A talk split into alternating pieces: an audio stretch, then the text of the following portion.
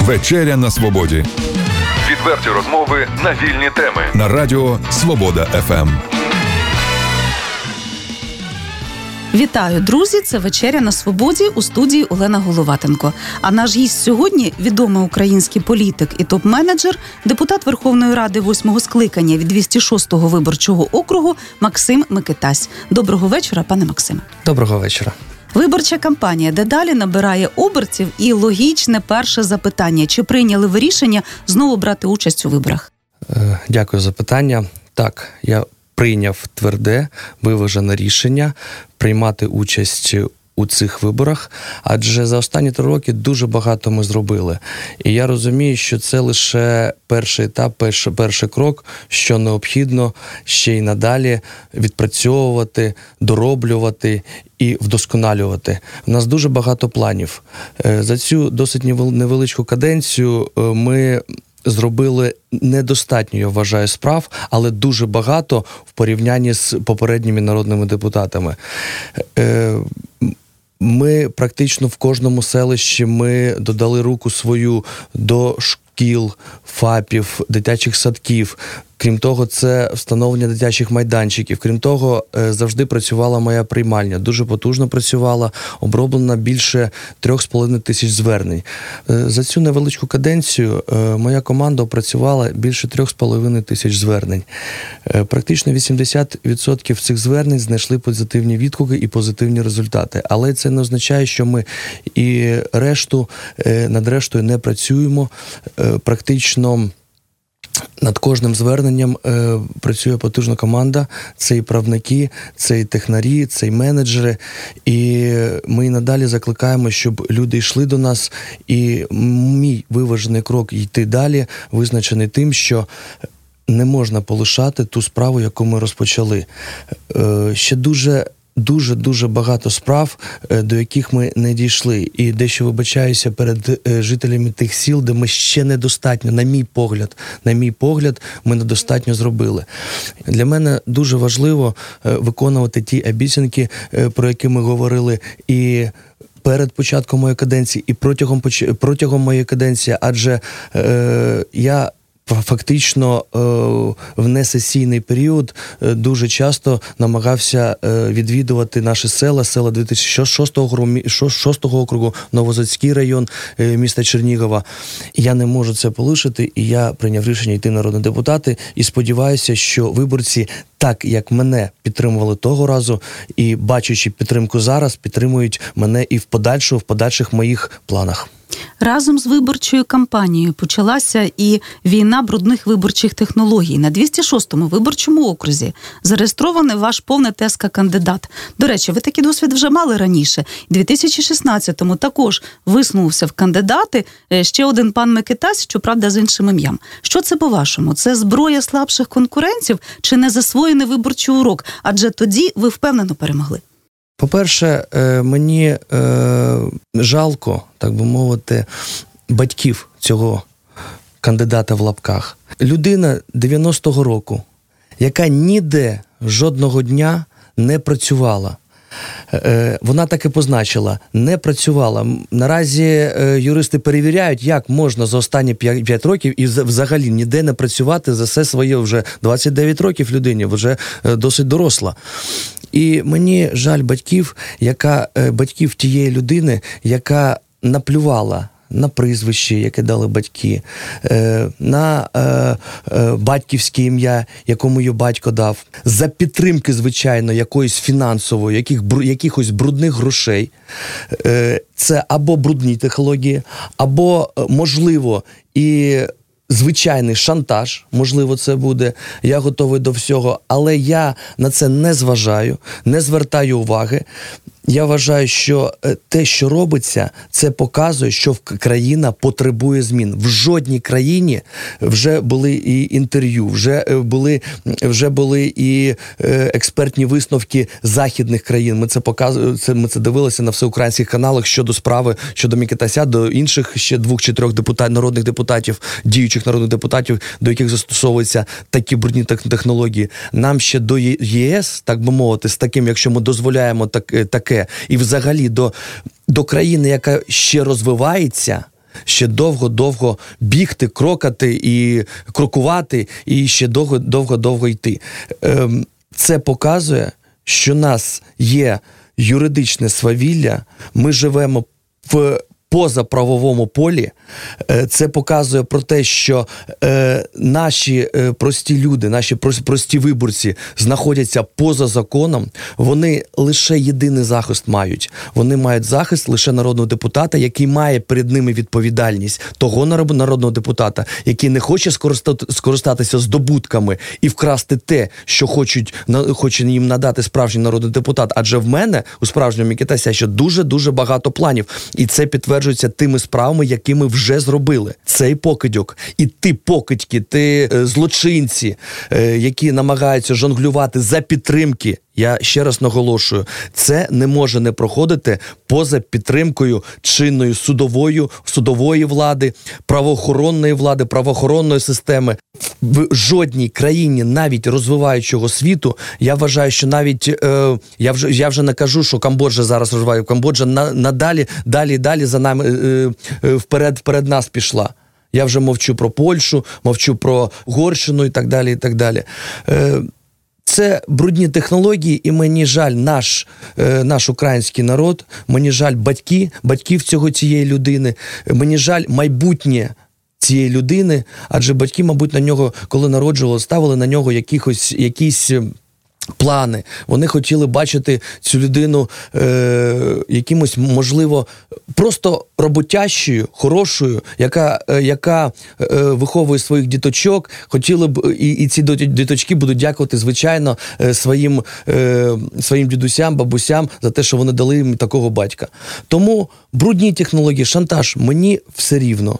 Я працюю задля своїх виборців, я працював задля своїх виборців, я вважаю, ми якісно працюємо, ми відповідаємо на всі запити, які нам ставлять свої виборці, і ми не відступимось. Наступне питання, можливо, дискусійне. Ціла низка партій домагалася скасування мажоритарної складової виборчої системи. От лобісти таких змін називають це інструментом політичної корупції. Говорять про те, що, от відверто кажучи, є можливість технічно просто купити більшість у провінційному окрузі. Говорять, що свого часу округи були нарізані під Януковича. Про те, що депутати, обрані в мажоритарний спосіб, не займаються політикою, тобто не висувають концепції з управління у формі законопроєктів, а лише вирішують питання. Пане Максиме, ваша думка з цього приводу? Ви в своєму запитанні частково відповіли на своє питання. Адже так, Янукович під Януковича відрізали округи. Є дві системи, які пропонуються. Це система за закритими списками, яка, вважаю, взагалі не працюючи в нашій дійсності. Можливий компроміс – це система за відкритими списками. Але в нашій дійсності, в нашому часі Україна не готова до того, щоб ті округи, які є, які були, залишилися без народних депутатів. Адже народний депутат, на жаль, на сьогоднішній день є не просто, як у всесвітньому розумінні, це законотворець, який працює в парламенті, творить закони взагалі задля всієї країни.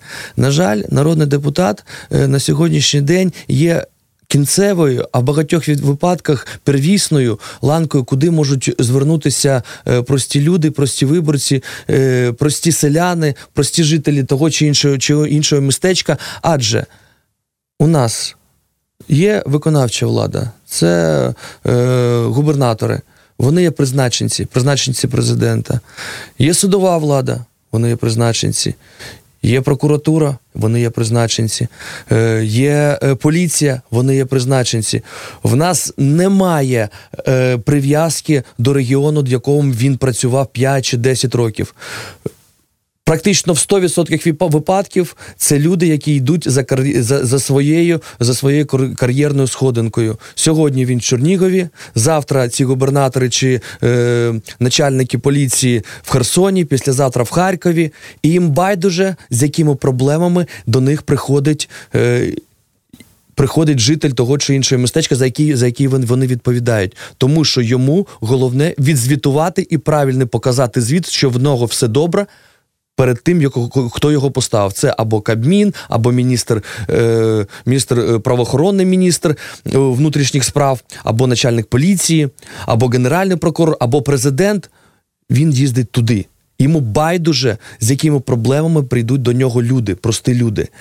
І залишається лише народний депутат, який може допомогти зі спадщиною, який може допомогти багатодітній сім'ї, який надасть звичайну стиральну пральну машину, який звичайними цеглами терміново допоможе, якщо хата згоріла. Дуже-дуже мільйони справ, на які відповісти, за якими можуть прийти лише до народного депутата. Щодо виборчих списків. В нас вже є приклад обрання депутатів за виборчому списку, на прикладі місцевих депутатів. Перший такий приклад, перший експеримент на прикладі виборів місцевих депутатів в місті Києві. Що ми отримали? Ми отримали близько 30% місцевостей, які знаходяться поза свого особистого депутата Київради. У них залишається, звичайно, лише народний депутат. Тому що і депутат Київради, він теж, як обраний депутат, він повинен опікуватися своєю певною місцевостю, яка там в 9-10 разів менше, ніж народного депутата, який відповідає загалом за округ. Але вона є. Це 19-20 тисяч виборців. Крім того, це діти, це сім'ї, це близько 50 тисяч людей. І що ми бачимо? В Києві, виконавчій владі, практично не розглядаються проблеми цих округів. Це є наочно, це наявно. Закриті списки. Це взагалі неприпустимо для нашої країни. В наш бурхливий час, коли і так прості люди знаходяться поза законом, поза увагою, поза захистом судовою, взагалі державним захистом, ще раз наголошую, вони можуть прийти фактично лише до народного депутата. І я від себе, звичайно, хотів би ще раз звернути увагу, повторюся, що наша приймальня дуже потужно працює. Я створив найбільшу будівельну компанію України і фактично 3 роки тому, обравши мене народним депутатом, мої виборці отримали мої менеджерські якості. І, звичайно, я свої менеджерські якості намагаюся і я вважаю, що успішно переніс на наш округ. Це і правники, це і запрошені нотаріуси, це і менеджери, це і техніки. Десь треба дах перекласти, десь треба зі спадщиною допомогти. Всі ці проблеми, звичайно, ми розглядаємо. Закриті списки неможливі в нашій країні, тому що тоді у нас буде правити лише верхівка тих партій, які зайшли туди. А в тих партіях будуть члени, з одного боку, це парикмахери, особисті водії, особисті кулінари, кухарі, прибиральники і так далі. З іншого боку, це будуть ті, які заплатили гроші у прохідний список, щоб врятуватися, можливо, від кримінальної відповідальності якої, тому що в нас досить не відмінили депутатську недоторканність, а я за те, щоб її відмінили, тому що я не боюся, повторюся, навіть попри свавілля судового, свавілля правового, я не боюся за свою роботу і за свої вчинки, які я роблю, будучи народним депутатом, тому що я працюю в першу чергу для виборців, і я до виборців приходжу з відкритими очима, з відкритим обличчям і з відкритою душею. З іншого боку, звичайно, я в своїй роботі витрачаю взагалі від активності народного депутата залежить і від його ефективної роботи, залежить, скільки грошей отримує його місцевість, за яку він відповідає, з бюджету на соціально-економічний розвиток. Адже це дуже важка робота, кропітка робота. Я десь півроку лише тільки входив. Це дуже багато зв'язків, в тому числі корумпованих, на жаль, зв'язків. Я за останній рік війшов за оцінкою руху «Чесно» в десятку найефективніших депутатів щодо співпраці з бюджетом соціально-економічного розвитку. Крім того, звичайно, працює мій особистий бюджет. Я маю певні статки, які я витрачаю, звичайно, частково витрачаю і на свій округ. Я не можу, коли я приїжджаю до того чи іншого селища, і коли я бачу, що до мене підходить бабуся з хворою дитинкою, я не можу не допомогти. Ми неможливо всім допомогти, неможливо 100%, але десь потрошку ми не забуваємо. Там 2 тисячі гривень, там 10 тисяч гривень, там 5 тисяч гривень. Все це ми робимо, все це робимо постійно, на постійній основі. Не лише коли я приїжджаю. Це все робиться постійно. Звичайно, за мною погоджуються, звичайно, зі мною погоджуються як особисті бюджети, як і те, куди ми виділяємо ті чи інші бюджетні асигнування. Крім того, звичайно, в нас є тісна співпраця з містом Чернігів, з Владиславом Матрошенко. Я вважаю, що у нас досить успішна співпраця. І от ув'язавши всі ці три елементи, і, звичайно, співпраця у нас з губернатором, це щодо тому, що мій округ охоплює як Чернігівщину, це 2 райони, Чернігівський та Ріпінський, і, звичайно, значну частину самого Чернігова. Тобто в Чернігові ми співпрацюємо з мером Чернігова, з мерією. Щодо області ми співпрацюємо з губернаторською ланкою. У нас дуже добре спілкування, бюджет, місцева виконавча влада і внутрішні мої резерви. Все це говорить про те, що і наші роботи, звичайно, те, що ми показуємо, говорить про те, що ми знаходимося на правильному шляху і рухаємося в дуже правильному і успішному напрямку. Тобто команда ваша ефективна, наскільки я розумію, змін там поки не передбачається. Я в цьому впевнений, змін ми не плануємо, лише підсилюватися. Кажуть, що найбільше брешуть перед виборами, під час війни і після полювання. На жаль, Україна зараз переживає і перше, і друге. Рибалки. Про що зараз? Найбільше говорять неправди у публічному просторі у нас. Звичайно, мені легше, мені значно легше. Адже вибори – це певні іспити. Якщо ти погано працював, отримаєш погану оцінку. Якщо ти добре працював, звичайно, отримуєш добру оцінку. Мені не соромно за те, що ми зробили за цю неповну каденцію. В чомусь я можу пишатися, в чомусь я вибачаюсь, тому що важко дуже людям довести, що неможливо витрачати на... Адже кожне село потребує не 5-10 мільйонів, потребує 50-100 мільйонів, щоб жилося якось щасливіше, щоб молодь поверталася до села, щоб молодь не просто від'їжджала. Адже я не боюся те, що молодь від'їжджає. Вона повинна від'їжджати, вона повинна отримувати нові знання, нові навички. Але головне моє завдання – зробити такий інвестиційний простір, як в Чернігові, так і на селі, щоб молодь поверталася і вдосконалювала свої знання і навички саме тут. І запроваджувала свої знання саме тут. Мені важко сказати за інших кандидатів, майбутніх кандидатів, чи вже які є, але мою роботу можна наочно оцінити і порівняти з попередніми народними депутатами, які працювали до мене. Я дуже відверто, я дуже відповідально відношуся до своєї роботи. Депутат-мажоритарник повинен відчувати і повинен бачити, що відтворюється на його окрузі. Адже той депутат, який є за партійними списками, він ніколи не відчує, що, наприклад, там в селі Рібки відійшли ґрунтові води і треба відновляти колодязі. Звідки вони це можуть знати і можуть відчувати? Лише депутат-мажоритарник розуміє, це, звичайно, я не можу особисто про це дбати, особисто про все знати, але постійно, на постійній основі моя команда працює і моя команда доносить до мене, які ключові моменти нам треба, що в авральному періоді треба закривати, що в середньостроковому періоді, що в довгостроковому періоді. Є безліч планів, які ми перед собою ставимо, і ми їх виконуємо. Нагадаю слухачам, сьогодні ми вечеряємо на Свободі з кандидатом у народні депутати по 206-му виборчому округу Максимом Микитасем. Поки політики нарощують свої рейтинги, розкручують новий політичний сезон, люди, як і раніше, дивляться телевізор. Безумовно, справді подією стане прем'єра американського серіалу «Чорнобиль», який українське телебачення покаже вже завтра. Ви не з кіно знаєте про цю трагедію, тому що народилися і до аварії жили саме в Прип'яті. Можете поділитися особистими спогадами? Я не просто не знайшов поки час його подивитися, я поки в мене є внутрішнє хвилювання, що мені буде дуже важко дивитися. Безумовно. Але так, і дуже важко навіть не спогадів. Мені було 5 років, 6 років, майже 6 років було, але я дуже все яскраво пам'ятаю. І я з 20 років я вже працював в Чорнобилі. Фактично всі роботи щодо виведення станції з експлуатації, щодо накриття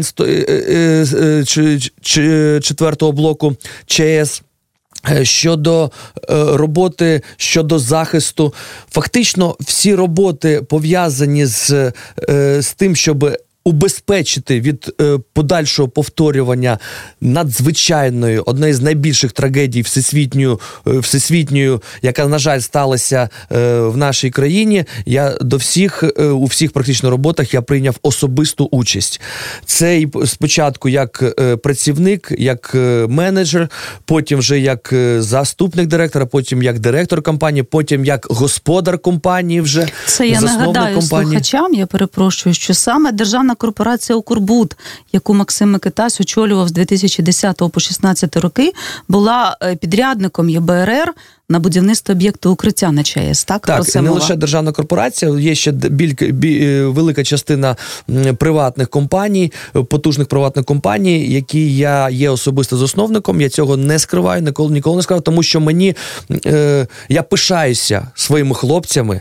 Я вважаю, що їх незаслужено забувають. Це справжні герої. Якщо я вам скажу, що до сих пір вони працюють в тих місцях, де можна на протязі доби працювати лише 2 хвилини. Що ви розуміли, тобто люди проходять всі санпропускники, заходять 2 години, заходять на роботу, попрацювали 2-3 хвилини і виходять, теж виходять 2 години. Надзвичайні є, щоб ми не боялися, все захищено, але для того, щоб загроза не повторювалася, кожен день хлопці, в тому числі Укрбуду, виконують справжній подвиг там на ЧАЕС. Мабуть, ви бачили, я зняв фільм у 2006 році, він був присвячений моєму батьку, «Чорнобиль. Зона майбутнього». Я фактично пройшовся по всій історії ліквідації наслідків аварії на ЧАЕС і все, що саме зараз робиться і необхідно зробити. Для мене це не просто слова, для мене це не просто спогади, це моє життя, яке пройшло крізь мене. Так, я повернувся в Чорнобиль через 15 років після того, як від'їхав звідти. І фактично і обрання мною округу було пов'язано саме з Чорнобилем. Це теж мій округ, це значна частина Полісся. Адже район, Рібкінський район, Чернігівський район, він окуповує Чорнобильську зону, це є Полісся.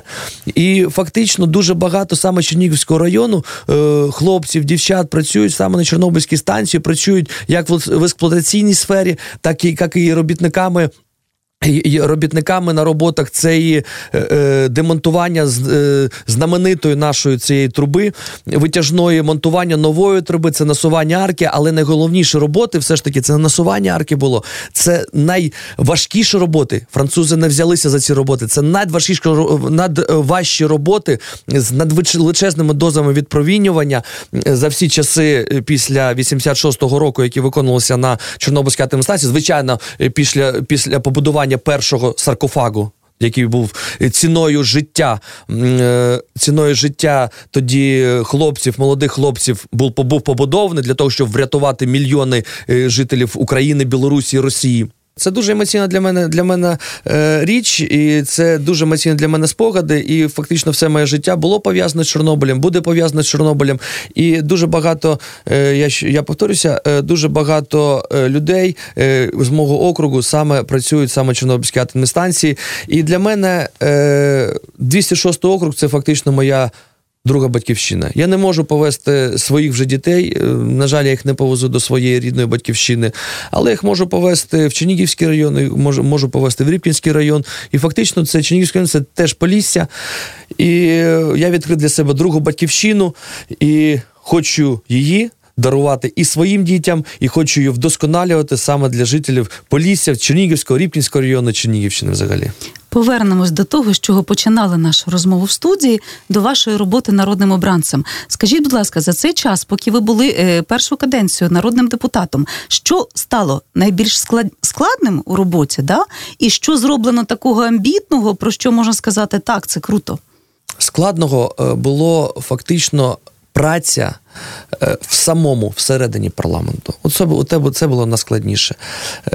Заходячи під цей купол для того, щоб натиснути на кнопку «за» чи «проти» чи «утримався», він має настільки негативну ауру. І це враження, коли 70%, на жаль, народних депутатів, які поки що є мажоритарниками, є людьми вкрай зайвими там.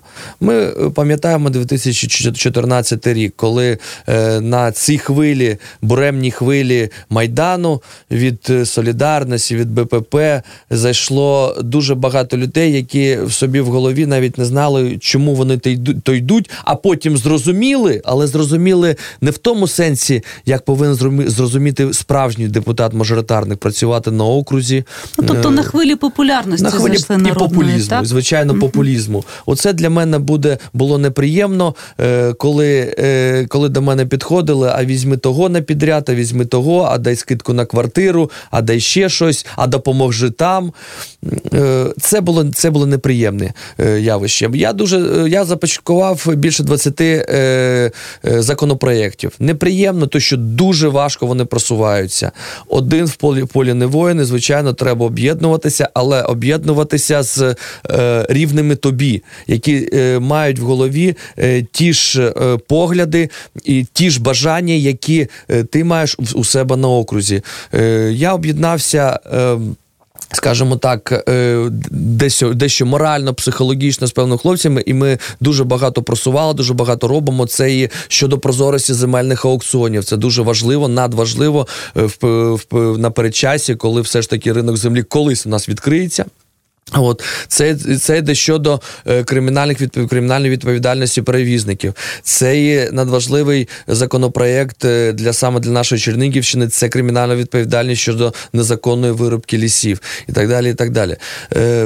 Сказати, що щось круто, я не хочу так відзначити. Вся робота в Верховній Раді, це є відповідальність перед виборцями. От коли я вийду, і всі 150 тисяч жителів, виборців 206-го округу вийдуть на вулицю і будуть аплодувати, і будуть казати, і будуть дякувати за те, що я до кожного дійшов, от я можу сказати, що це круто. А поки що ми до цього повинні йти і дуже багато працювати. Що залишатиметься в полі вашої уваги і відповідальності зараз? Звичайно, це просування тих законопроєктів, які вже подані мною до Верховної Ради. І, звичайно, це ті прості справи, які опрацьовуємо мій штаб опрацьовує щоденно.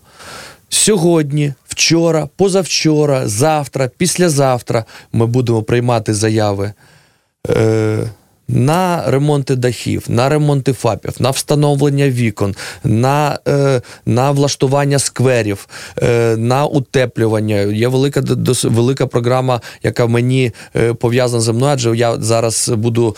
Так сталося, що в липні під час цього виборчого процесу я ще буду захищати докторську дисертацію щодо створення енергоефективних кластерів в нашій країні.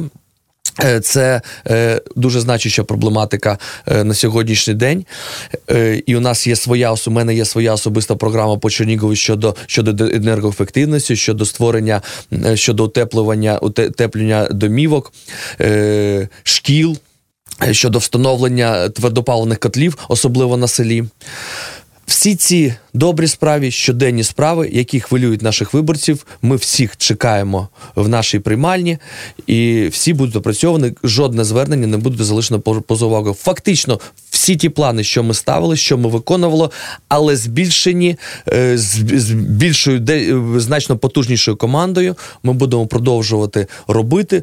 І завжди, і звичайно, разом з людьми, будемо зустрічатися людьми, разом з моїми виборцями, будемо вдосконалюватися, будемо розширятися, будемо йти далі.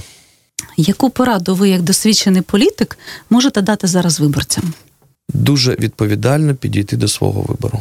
Ну і скажу ще, окрім того, що ви надзвичайно зайнята людина. Політик, топ-менеджер, людина, яка... Ну, зараз я не топ-менеджер, я більше радник. Людина, яка прекрасно розуміється в економіці, я відійшов від оперативного управління, звичайно. Так. Але те, що я створював, звичайно, зі мною не можуть не радитися, адже вся стратегія, вона на бумазі, вона в голові. Як сім'я ставиться до вашої цієї зайнятості? Чи є у вас вихідні? Ну, до речі, чи відзначали ви родиною День батька? Одне з найновіших державних свят в Україні. На щастя, ми знаходимося вже в такому технічному прогресі, що я можу свою дитину хоча б побачити по скайпу чи побачити у вайбері наочно хоча б по відео. Так що лише по відео зараз мої діти, моя дружина, моя сім'я у від'їзді, вона відпочиває. Я, мабуть, побачу лише через пару тижнів їх. І дуже мало часу залишається, але весь той час, який в мене є для дітей, я витрачаю лише на дітей. Це і морозиво, це і багато морозива, потім вони приходять, мені перед дружиною закладують, вона мене ругає, посміхається, але ругає для проформи, так би мовити. Це, звичайно, подарунки, це прості прогулянки. В мене дочка ніколи, звичайно, не забуду мій перший день обрання, 17 липня, адже саме вперше в цей день народилася моя дочка, адже мене дружина розбудила в півтретього ночі і сказала, що поїхали, треба їхати. Та ні, я кажу, я в села поїду після обіду. Та ні, народжувати поїхали. А, зрозумів. От. Тому що дуже багато приємних погодів пов'язано в мене з цим. Родина, не те й вона родина, вона повинна розуміти. Богом нам дані сили, вони в більшій кількості нам дані в молодості. Поки ми молоді, ми повинні їх якоможна більше витрачати на тих людей, кому вони потрібні. Я бачу, я відчуваю, що мої сили потрібні моїм виборцям на всі 120%, всі мої сили, всі мої надбання, всі мої знання мої виборці отримують. Нагадаю, сьогоднішнім гостем «Вечері на Свободі» був кандидат у народні депутати по 206-му виборчому округу Максим Микитась. Дякую, що знайшли час і приділили його нашим слухачам. Дякую за запрошення. Провела програму Олена Головатенко. До зустрічі на Радіо Свобода-ФМ. Відверті розмови на вільні теми у програмі «Вечеря на Свободі». Тричі на тиждень. У понеділок, середу і п'ятницю о 18:00. На Радіо Свобода-ФМ.